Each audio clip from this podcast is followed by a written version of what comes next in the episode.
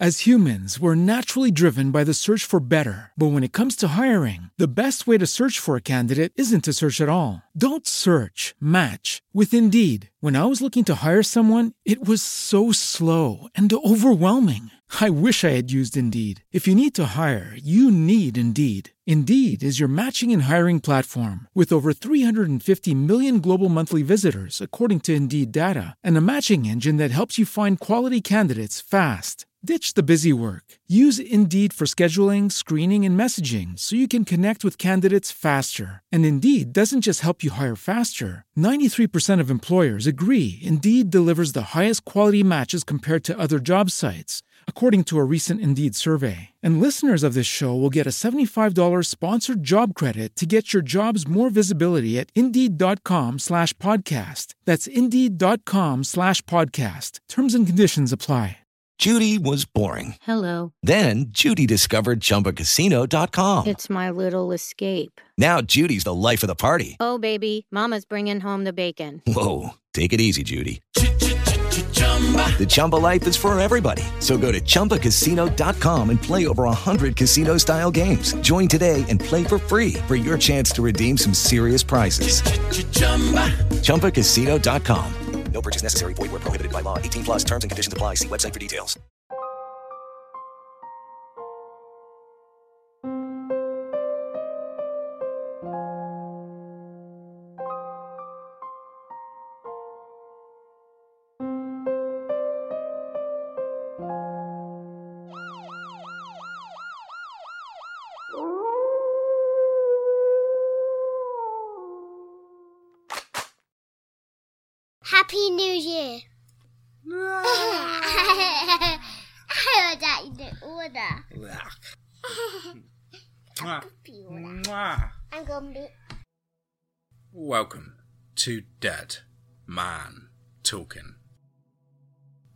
Tonight's story is from the incredible mind of our good friend Rico, and exclusive to the DMT channel.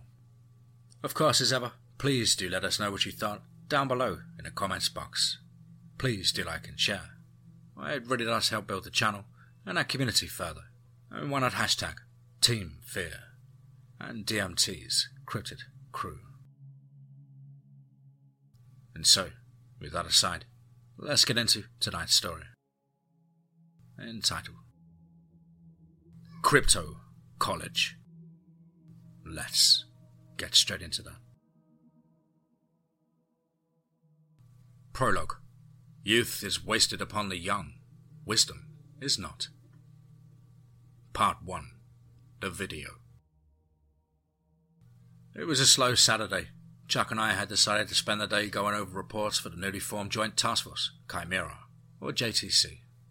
After the Oak Ridge virus incident, even the United Nations agreed that a specialized group was needed to answer the emerging cryptid threat.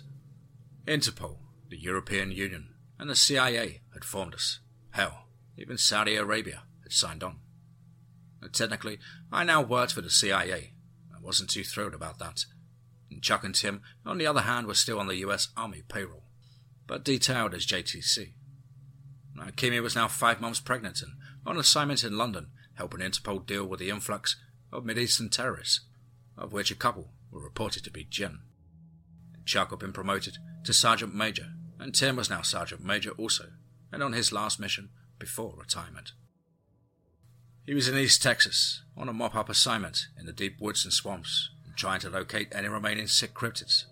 Chuck and I had been left at Fort Campbell as part of a six man team on call in case of any emergencies.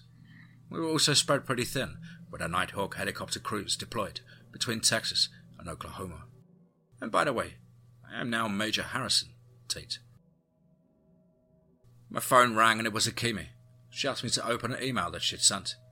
It was an online video from some college kid claiming to be a cryptid investigator. Kimi said that I should get Chuck to watch it with me. He was across the hall and I hollered at him to come and join me. And the video started like this. Hello, truth seekers. This is Chip Wilson for the Cryptic College. And tonight, we are streaming live from two rafts floating down the Cumberland River in an area known for strange sightings of unknown creatures. I am joined by my colleagues and fellow anthropology students Angela Vasquez, Brad King, Kirk Brackett, Sherry McDonald, and Kieran Deepak. Well, the video skipped about two hours later, and there were sounds now coming from the woods on one side of the river, where Chip began speaking. Okay, guys, we're hearing some grunts and howls and growls and whoops coming from the northwest side of the river. Well, the sounds weren't too loud at this point, but about two minutes after, a loud ka-chunk and splash was heard. Well, that was followed by Chip talking very loud over the ghost screaming, and suddenly there was a series of loud plops and splashes. In the background, you could barely make out some growls and howls, and Chip was trying to narrate during the pandemonium, but the boys and girls were screaming. And then you hear Chip say, Oh my god, a rock the size of a bowling ball just hit the raft. The video stops until you see them getting out of the rafts at a public boat ramp with the help of park rangers. Chuck and I looked at each other. I asked Akimi why she sent us this. And she responded that the Angela Vasquez in this video was the daughter of her oldest cousin, Naomi. She and her husband Carlos couldn't attend the wedding due to being on lockdown from the virus in Jacksonville. Angela had met her boyfriend Chip while they were in high school there, and Chip's dad was stationed there in the Navy at NASJAX, but had retired and moved back home to Kentucky. Angela and Chip were going to get married, so she followed him off to college in Kentucky. The story goes, when Chip was just a young boy, his favorite uncle had disappeared while hunting in the land between the lakes and was never seen again. Only a backpack and his rifle were ever recovered. The Chip's dad had tried to get answers about the disappearance of his younger brother and had even searched for him. However, law enforcement officials were very cooperative, and park rangers had even escorted him out of the LBL more than one occasion. Chip had become fascinated with the tales of Sasquatch and dogmen and was determined to one day find out what happened to his uncle. Angela said that this incident had inspired Chip to study anthropology and cryptozoology. And Chuck responded with, So, what has this got to do with us? And Akimi directed me to open the other link that she had sent me.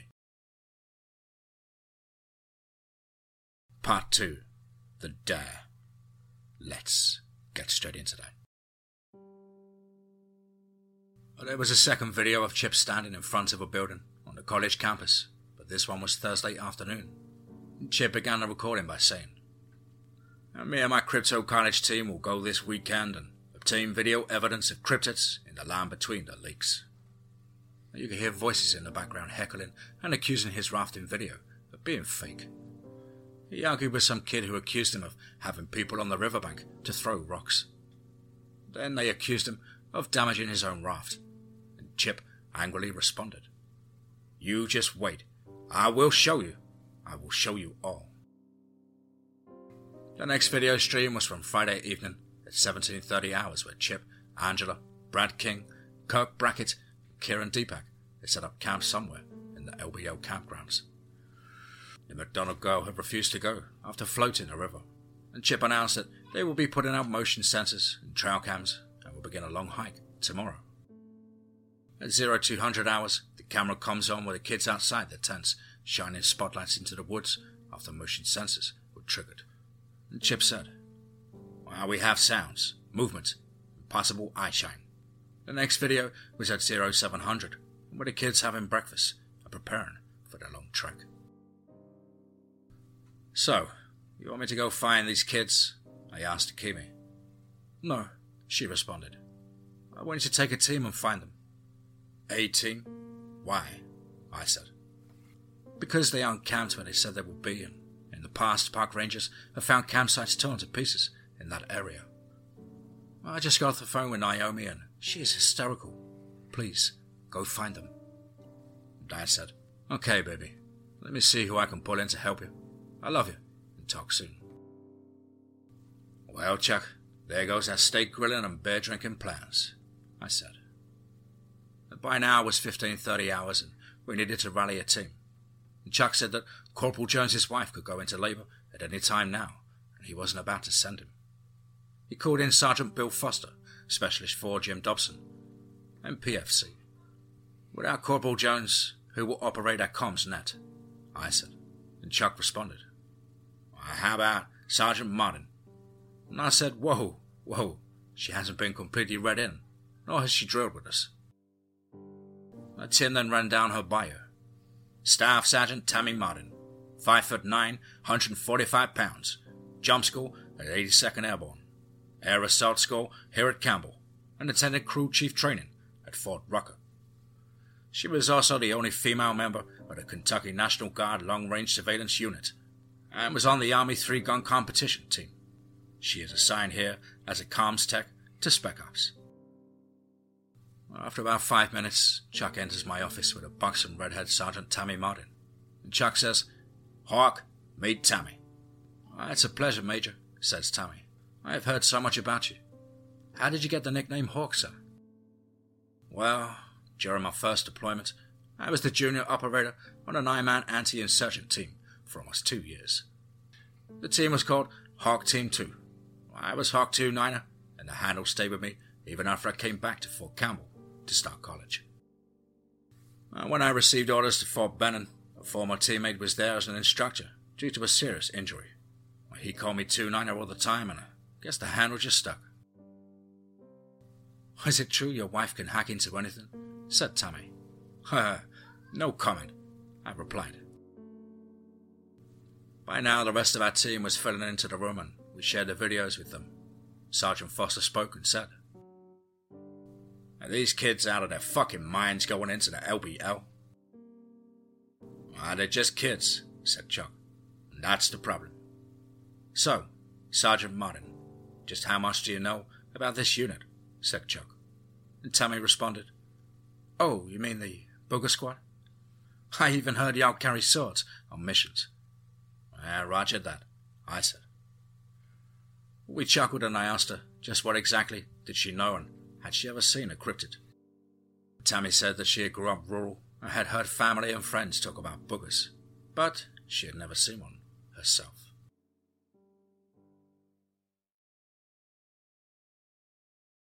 Part 3 Spinning Up. Let's get straight into that. It was already 1800 hours, and during briefing, Tammy proved to be quite useful as we were trying to spin up a helicopter and crew for the hop to the LBL. She called a friend in the Kentucky National Guard and had a Huey and crew prepping to pick us up around 2100 hours. We laid it out straight to Tammy, and her eyes grew wide as Chuck and I told her about some of the shit we had seen and been tasked for. She pulled out a big bag with a drone and said, well, We're going to need eyes in the dark. She'd also been certified at Fort Benning to operate a combat field drone. This thing huh, had night vision, infrared, carbonic listening sensors, and could zoom in on targets up to a mile away. I told Tammy that she had just given us the edge that not having her own air crews provided. She then said, Oh, our Huey crew needs the night hours, and they're going to hang with us as long as they possibly can. Sergeant Foster spoke up and said, Tammy, you're hired. And she smiled and we began reviewing maps, doing our comms and weapons check. Tammy brought her MP4 and a 556 caliber and a sidearm in 9mm. Chuck quickly told her that we carried 308s or 458 SOCOM rifles and 45 ACP pistols. Spec 4 Dobson was our armory techan, so he escorted her to the armory to draw weapons. It was now 1930 hours and Akimi was calling me. She says she watched more live stream videos from Chip Wilson.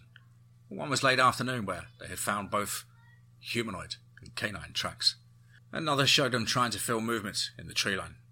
The last one was where they were setting up camp before it got dark and they were planning a night excursion. She was able to get a GPS fix on his phone and had sent me the coordinates. And she said, Harry, this is the location where his uncle was camped before he disappeared. I told her we were waiting on a helo, and she was also able to obtain Philip Wilson's cell number for me. And she said, Hurry, honey, they are in a dangerous area. And she went on to say that a handful of park rangers were out looking but would not do a night search until the local sheriff and SAR teams could be gathered. I told her I loved her and to tell her cousin Naomi that help was on the way. A brief chuck on what I had learned and was about to call Philip Wilson. I dialed retired Navy Chief Petty Officer Philip Wilson, and he answered. Flip here. And I said, Mr. Wilson, I'm Major Harrison Tate from Fort Campbell. My team is waiting on a helicopter to insert us and look for your son and his friends. Now, he thanked me and said he was already on the way there and should arrive within the hour. He went on to tell me that he suspected something was up when he discovered his 12 gauge tactical shotgun and CZ 45 missing from his gun safe. Chip had also taken a bandolier of 12 gauge ammo and a box of 200 grain overpressure flat nose FMJ ammo. He said his son was determined to prove the existence of Bigfoot and Dogman and believed him to be headed for the area where his uncle disappeared 12 years ago. And Wilson said, That was my baby brother, and I've searched that area many times. I've got to get there. He went on to say that a park ranger friend, who was a former Marine, was meeting him there. I told him I had the cell phone coordinates and asked him and the ranger to please wait for us before they pushed too far into the wilderness. He said he would send me the coordinates of the last clearing we could land in, but couldn't guarantee that they would wait. I asked if his son knew how to use the guns, and he responded, Oh yeah, him and that Brackett kid, why they go shooting a lot. Part 4 Time passes. Let's get straight into that. 20 45 hours, and Tammy gets a call from the Helo crew. Be on the pad. They are inbound 10 minutes, she said. I texted Mr. Wilson that we were about to depart and should reach his coordinates in 45 minutes. We got airborne and I asked Tammy to monitor any video from Chip Wilson, and she immediately says, Major, look at this. Chip had posted a video at 1720 hours with the sounds of whoops in the distance. That was followed by a long howl that we had all heard before. I motioned Chuck over to watch and he looked at me and then shook his head. We had loaded on an older but well kept Huey with two old style door gunners and straps with M60s. Our pilot was a CW4 Ron Barnes, co-pilot W2 Skip Chester, crew chief sergeant Jim Craig, and door gunner PFC Hal Jackson. Are we on a SAR mission or night hunt, or both? said Sergeant Craig. And Chuck responded by saying, Our first priority is to locate and extract those kids from the area. Ah, we know there's things out there, said PFC Jackson. I grew up on the Tennessee side of the river. And Chuck nodded and said, oh, let's just stay focused. And Tammy broke in and said, Oh my god, there is another video. Well, this video was from 1742 hours and showed the kids running from something, with Chip speaking while out of breath. He appeared to say, I had a roaring gap within a hundred yards of us and trees were crashing. Angela could be heard screaming in the background. Kurt Brackett appeared to be shouting at Kieran Deepak to catch up, while Brad King said, oh, I got a light on something. And I said, Chuck, we better read the crew in. He nodded and crawled towards the cockpit while Tammy briefed everybody else. Another video was posted at 1825 hours. The kids seemed to be against an outcropping of rocks. They were huddled under an overhang with Brad and Kirk on their cell phones, trying to call 911. An iPhone seemed to be on the ground pointing up at an angle, and the video was spotty and poor quality. Angela was holding bear spray and a stun gun, while crying hysterically and saying what sounded like, Oh my god, it got Kieran! And Chip could be seen pointing a 45 towards something. Kirk was near Angela, holding a shotgun in a ready position. Shots then rang out and the video ended. The time was now 1930 hours, and those kids were running out of time. I made a quick call to Akemi and asked if she had seen the video. She was watching as we spoke and told me that she could no longer get a GPS fix on them. The co-pilot announced, Five minutes. We went through the usual comms and weapons checks. About a mile away, we could see somebody making a lasso with a tack light. As we flared to land, two men knelt in the clearing. When we settled, I told the pilot that we no longer had a fix on the kids. Showed him on the topo map the last known position and briefed him about the rock cliffs. And Chief Barnes looked at the map and said he would make a pass over the area before returning to the clearing. He only had about 30 minutes of fuel to spare. Good idea, I said. We may need the air support. I exited the Helo to meet the park ranger, Philip Wilson. Ranger Marvin Wood asked, What the hell are you snake eaters doing here? I thought this was a SAR mission. And I responded, Good help? Well, that's hard to find. We all proceeded to introduce ourselves. Well, I'm Philip Wilson, but please call me Flip. This is my pal Gunny Wood, said Wilson. I briefed Flip and Gunny on the latest videos and described the rocky area the kids were in. He immediately said, Ah, shit. That is the worst fucking place they could possibly be. And the cell reception there, well, that's just awful. I asked Tammy to show him the last video, and he hung his head and teared up.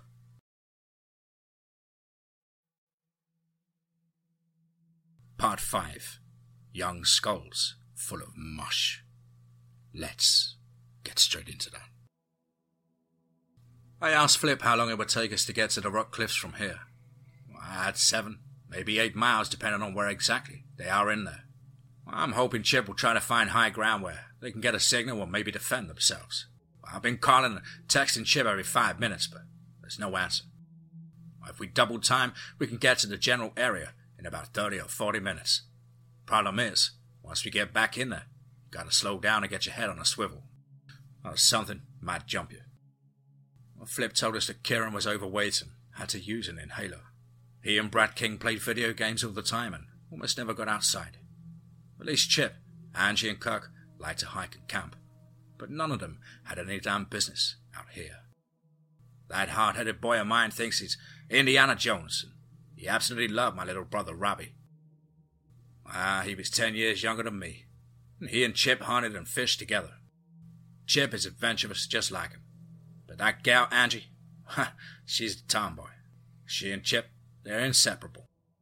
As humans, we're naturally driven by the search for better. But when it comes to hiring, the best way to search for a candidate isn't to search at all. Don't search, match with Indeed. When I was looking to hire someone, it was so slow and overwhelming. I wish I had used Indeed. If you need to hire, you need Indeed. Indeed is your matching and hiring platform with over 350 million global monthly visitors, according to Indeed data, and a matching engine that helps you find quality candidates fast. Ditch the busy work. Use Indeed for scheduling, screening, and messaging so you can connect with candidates faster. And Indeed doesn't just help you hire faster. 93% of employers agree Indeed delivers the highest quality matches compared to other job sites, according to a recent Indeed survey. And listeners of this show will get a $75 sponsored job credit to get your jobs more visibility at Indeed.com slash podcast. That's Indeed.com slash podcast. Terms and conditions apply.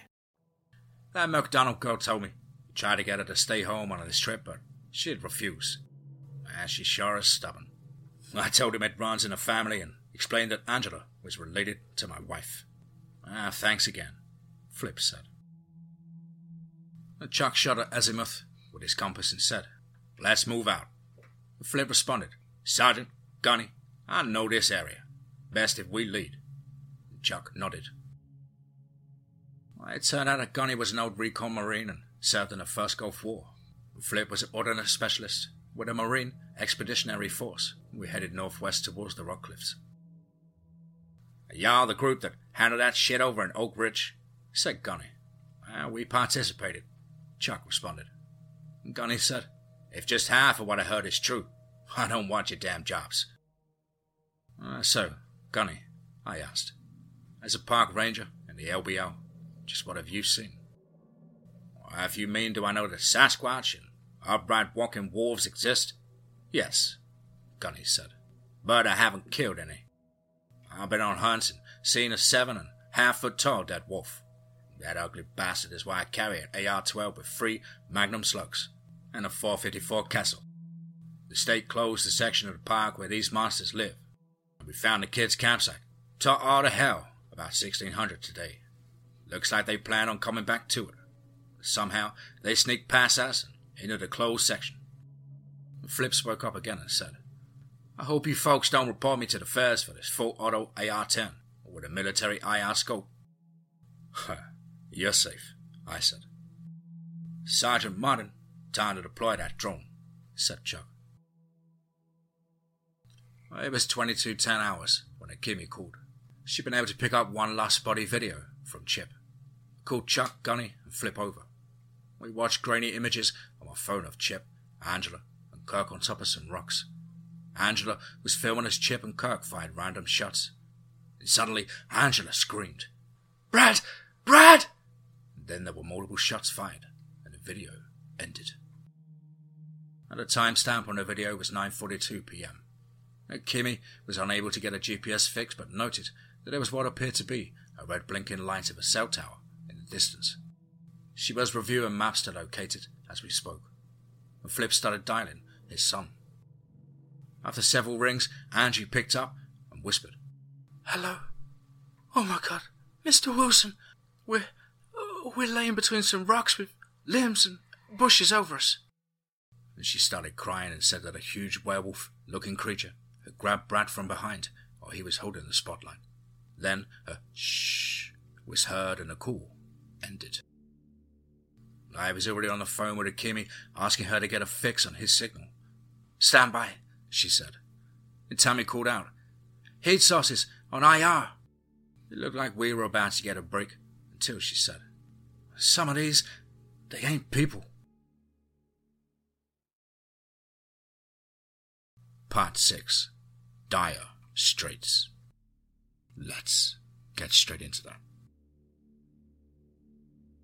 Akimi sent me the kids' coordinates. They were about three miles away. And Tammy says, Found a path, Major. Flip looked at the map on the tablet and shook his head. That's a potential death trap, he said. Goes through the middle, a thick overgrowth surrounded by high rocky embankments. And Chuck said, Sergeant Martin, if we make sure you don't fall, can you hover that thing right over us and be our eyes? You bet, she said. Radio Chief Barnes and the Huey. Road Runner, this is Coyote. Road Runner, go ahead, Coyote. Stand by for coordinates. Enemy contact imminent. Road Runner, Roger. Gunny's cell rings. Attention, troops. A state chopper with a SAR team is also en route. ETA 20 minutes. Flip says, Yes, the sheriff came through. Ah, let's move out, Chuck said. We approached the thick trees, intermingled with rocks. We penetrated the canopy and pushed on forward. Inspector Dobson had a strong grip on Tammy's backpack with one hand and his rifle pointed outwards with the other. There are eyes on us, Chuck said. I felt it also. Gunny and Chuck were in the lead, followed by Flip. I had a bad feeling about this and whispered to Sergeant Foster in front of me to scan right, and I would scan left and to the rear. Heat signatures all around us, said Tammy. PFC Goodson was in front of Sergeant Foster and whispered, Movement, left, ten o'clock. It was then something told me to look behind me. I wheeled around with my rifle to see an eight foot plus Sasquatch standing about thirty feet from me, and he remained motionless. Squad, halt, I said calmly. It looked as if this Sasquatch and I were in a stare down. I lowered my rifle, and Chuck came up beside me. Put his right hand over his heart and then held out his right arm, with his palm facing out towards the Sasquatch as he rubbed a pendant around his neck. He said in a calm but elevated voice, Why, we mean you no harm. We only want to get our people and leave. And the Sasquatch made a low, guttural sound and looked up ahead in a direction that we were headed. It then turned and disappeared into the trees. Oh, heat signature's leaving, said Tammy. Oh, that was interesting, I said. And Chuck said, Well, the Sasquatch, they don't like the Oolanga Dog La La, or long dog with knife teeth. I think that look in the direction ahead of us was our cue to keep moving, Tammy said. Stand by. I need to change batteries. She quickly brought the drone down, and before she could open the battery compartment to insert fresh batteries and get it airborne again, gunshots were heard, and lots of them.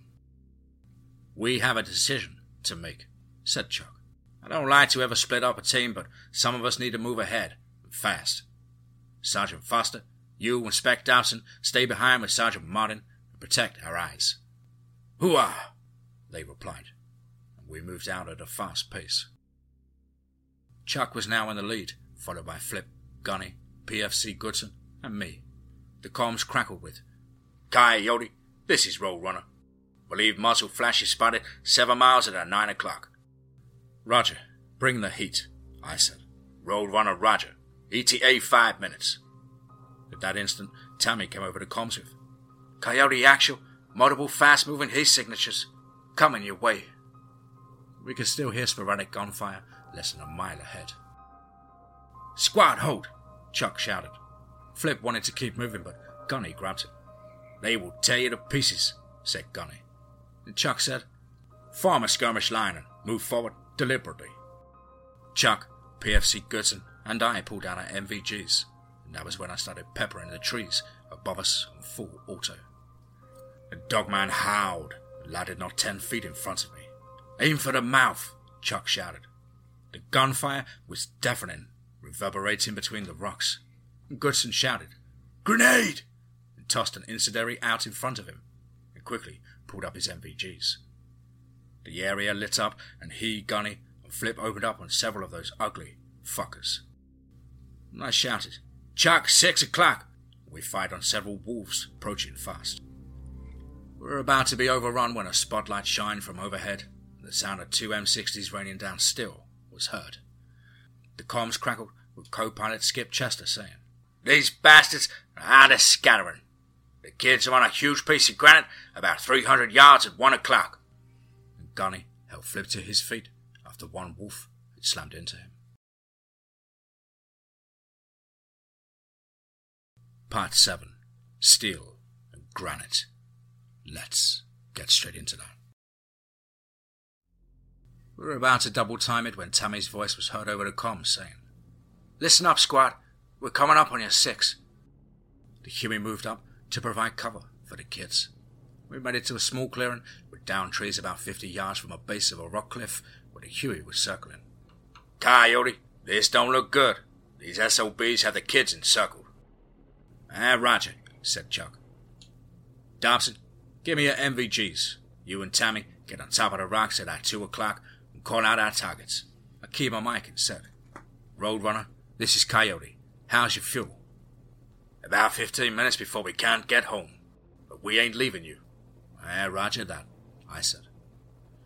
How about the state chopper, Gunny? He shook his head and said, Fifteen minutes. They went the wrong way. Ah, this may be over in five minutes, said Chuck. Chuck keyed the mic and said, Coyote actual to Roadrunner and Overwatch. We're going to divide the team and flank the rock cliff. Chuck handed Gunny the NVGs, and then took him and Flip and went left. I went right with Foster and Goodson. It had been a while since we heard any gunfire from up top. Either they were out of ammo or conserving what ammo they had left. And Tammy called out, Contact! Multiple contacts! Left flank! Chuck and company opened up and the Huey moved towards them. And Tammy said, Right flank, pancake! And we went down. Dobson took out two wolves 20 yards ahead of us using his SOCOM and night scope. Tammy called out again. Right flank, four targets, three o'clock!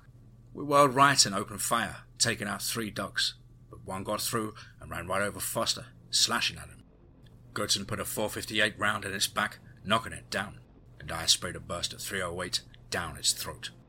And Foster had some nasty cuts and the breath knocked out of him. We quickly wrapped a field dressing around his arm and moved up into the rocks. A field of boulders lay ahead of us and looked like a great place for an ambush. Keyed the comm, saying, Sergeant Martin, anything behind these boulders? And before she could respond, Dobson let out a round and we heard a howl about fifty feet ahead of us. That shot was followed by another, and he wounded a dogman, and he was howling in agony. I told Foster and Jackson to freeze, remembering that Chuck had said they got confused for a second when one starts howling in pain. Sure enough, two of them moved forwards towards the wounded one, and I shouted, Fire! I don't know if we got them, or if it was Dobson, but they were dead. The door gunners on the Huey were raining down some serious hurt on the left side of the hill.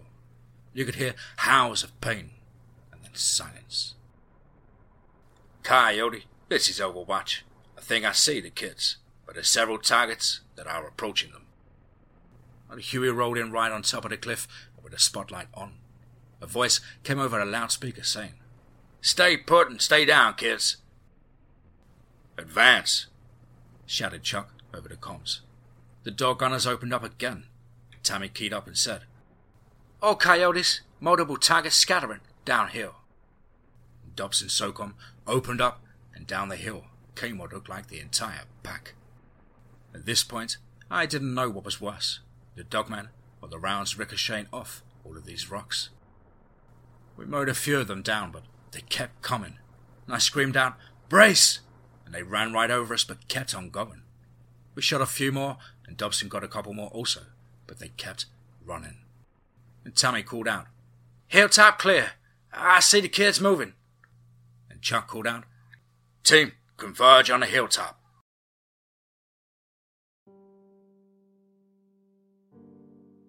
We found a very bruised and cut up Angela Vasquez, Chip Wilson, and Kirk Brackett. Flip, Angie, and Chip were hugging each other and crying. And Roadrunner called out, Aircraft approaching, five miles. And I responded, What did y'all do to these wolves to make them run away? And Doggone Hal Jackson replied, I seen this big grey bitch standing back there with his chest out and crowing like a big rooster. I filled that big mouth full of lead. I went down on the rest hard ass. Chuck responded with, Damn, you killed the Alpha? And Chief Barnes followed with, Roadrunner, low on fuel. We're out of here. And Chuck and I pulled Kirk Brackett to the side to get the grisly details. Part 8 A Sad Report. Let's get straight into that.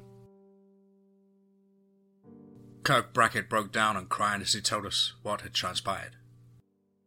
While they were making a run for the rocks, Kieran couldn't keep up. He and Chip tried to shoot the dogs that were chasing them, but one was right behind Kieran, and they couldn't fire. It grabbed him and drug him off. They had no time to go after him because more were coming. And as they were trying to climb onto the rocky embankment, Brad was illuminating the dogs and actually blinding some of them, just as they were about to crawl into the hiding place. Kirk then broke down to his knees. The big one jumped about 25 30 feet from the trees and slashed Brad, taking his head clean off. He said he shot it, but there was nothing they could do but hide because they were low on ammo. Flip brought Angie and Chip over, and he said, Damn it, kids, why did y'all come to this spot? And Chip broke down and said, Dad, we tried to run back the way we came towards the clearing, but they cut us off and we had to come here. Yeah, they were hurting you, said Chuck. They wanted you here. And the sound of an approaching helicopter got everybody's attention as the state game and fish chopper turned on its spotlight. Gunny was on the phone with somebody trying to explain the situation.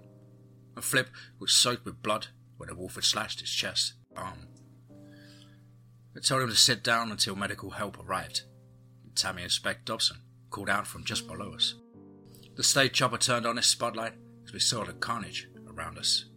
Brad's headless body lay not sixty feet from us. And there were dead dogmen scattered about. The Chuck told Foster and Goodson to tag the Alpha so it could be studied. Any time an Alpha was taken, Ray Drake's group wanted it for study. Flip was going pale and would it be long until he went into shock? I asked Gunny if there was any way the chopper could medevac him. Six men fast roped out of the chopper, and it hovered over the rocks where the kids were hiding just long enough to load them and flip for a trip to the hospital. I called Akemi to tell her that Angela was safe and on the way to a hospital for exam, but two of the kids didn't make it. She started crying and wanted to know if I was okay, and I told her we were all right and Chuck had arranged a Black Hawk to come and pick us up in about two hours. Stupid fucking kids! she screamed. I know, I know. Just call Naomi and tell her that it's all okay. Everything's calm now. I love you, she said. Yeah, me too. Gotta go. And I told Chuck that this had to be the fastest, shortest, and most heartbreaking mission that I'd ever been on. Same here, he replied. Let's get everybody together. Oh, by the way, what was that pendant you were rubbing? I asked. Oh, this. Ah, That's a dogman tooth the Cree Indians gave my grandfather. Unaccounted for was Sergeant Martin and Spec Dobson. Where's Dobson and Sergeant Martin? Chuck said. Well, they're sitting over there on a rock, chit chatting and looking at the stars, said Foster. Damn, one mission and Dobson is already in love. We all laughed and started making wolf whistles. Dobson proclaimed, Are you kidding me? This fine lady, oh, she saved my ass. Dobson said while he was sniping the wolves around us, Sergeant Martin noticed a heat signature sneaking up on their six. She whirled around one handed with that AR and went all Rambo on that puppy. Well, come join us, said Chuck. Sergeant Martin, did an excellent job. You ran that drone, or you saved that bacon, I said. What do you think, guys? Can we keep her? Hooah! They replied. And Gunny walked up to us and said, You fucking snake eaters can keep this job. And we laughed, and Chuck told him we could use a man like him. Not no, but hell no, he said. I'm less than a year from retirement. Would you believe somebody woke up the governor, and he in turn woke up the general of the National Garden. there will be more soldiers and game wardens here than you can stir with a stick? And you bastards are going to have me explaining why I was here, and writing reports for a goddamn month. Ah, semper fi, we said, and we all had a well deserved laugh. Epilogue With wisdom comes great suffering.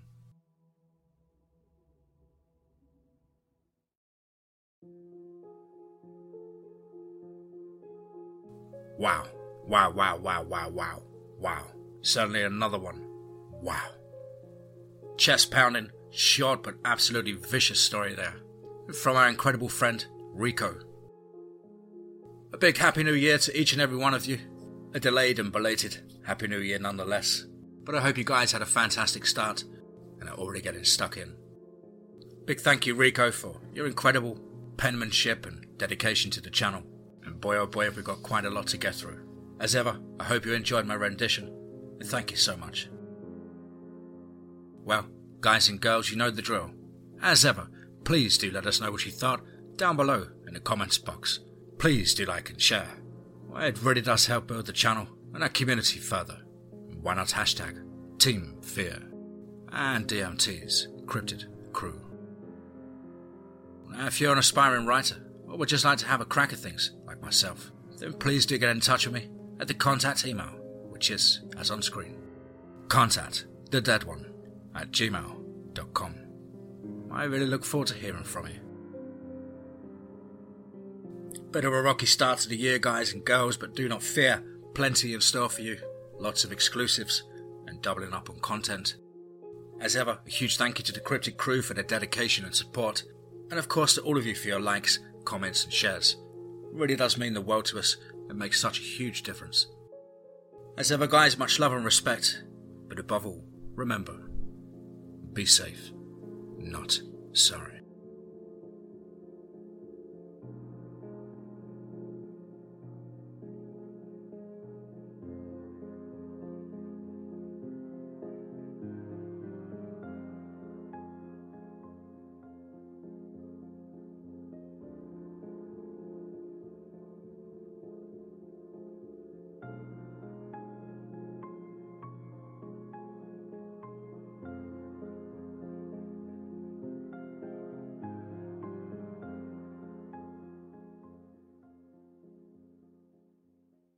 Hello, it is Ryan, and I was on a flight the other day playing one of my favorite social spin slot games on chumbacasino.com. I looked over the person sitting next to me, and you know what they were doing? They were also playing Chumba Casino. Coincidence? I think not. Everybody's loving having fun with it. Chumba Casino is home to hundreds of casino style games that you can play for free anytime, anywhere, even at 30,000 feet. So sign up now at chumbacasino.com to claim your free welcome bonus. That's chumbacasino.com and live the Chumba life. No purchase necessary. VGW Group. Void were prohibited by law. See terms and conditions. 18 plus.